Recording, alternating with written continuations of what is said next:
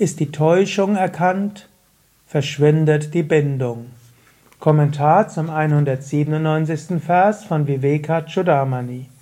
Shankara schreibt, Solange Unwissenheit da ist, existiert die begrenzte Einzelseele. Sie ist durch Irrtum und Verblendung entstanden. Solange die Täuschung anhält, erscheint das Seil als Schlange. Wird die Täuschung erkannt, existiert die Schlange nicht mehr. Genauso verhält es sich mit der Einzelseele. Shankara greift hier einen Vergleich auf, den er schon öfters aufgegriffen hat im Viveka Chudamani.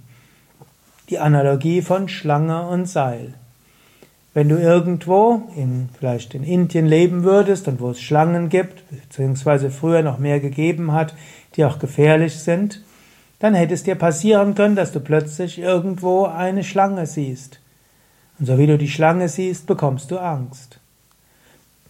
Aber wenn du erkennst, die Schlange war nur ein Seil, ist deine Angst verschwunden.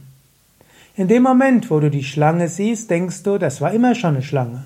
Du würdest jetzt nicht sagen, ah, das war früher mal ein Seil, jetzt ist das Seil zu einer Schlange geworden, jetzt lass mich aus der Schlange wieder ein Seil machen. Nein, so ist es nicht. Irrtum ist oft Anadi, ohne Anfang. In dem Moment, wo du das Seil als Schlange siehst, siehst du eine Schlange, die immer schon da war. Aber in dem Moment, wo du erkennst, da ist keine Schlange, sondern ein Seil, ist der ganze Irrtum der vorigen Zeit verschwunden. In dem Moment, wo du das Seil wahrnimmst, ist Schlange weg. Genauso auch. Die Vorstellung, du bist ein Körper, eine Psyche, ist Irrtum. Dieser Irrtum mag schon immer da gewesen sein, aber du kannst erkennen, es ist ein Irrtum. Du kannst es erkennen, indem du dir bewusst machst, Körper verändert sich die ganze Zeit, aber du als Ich bleibst gleich. Und selbst wenn der Körper altert, du bleibst gleich. Auch die Psyche geht durch verschiedene Zustände. Vielleicht reagierst du heute anders als vor 20 Jahren, trotzdem würdest du sagen, ich bin ich. Du kannst die Nationalität wechseln, du kannst den Beruf wechseln, du kannst von der Rolle eines Kindes zur Rolle einer Mutter wechseln und von der Rolle der Mutter zur Großmutter. All das kann geschehen, aber du selbst bleibst gleich.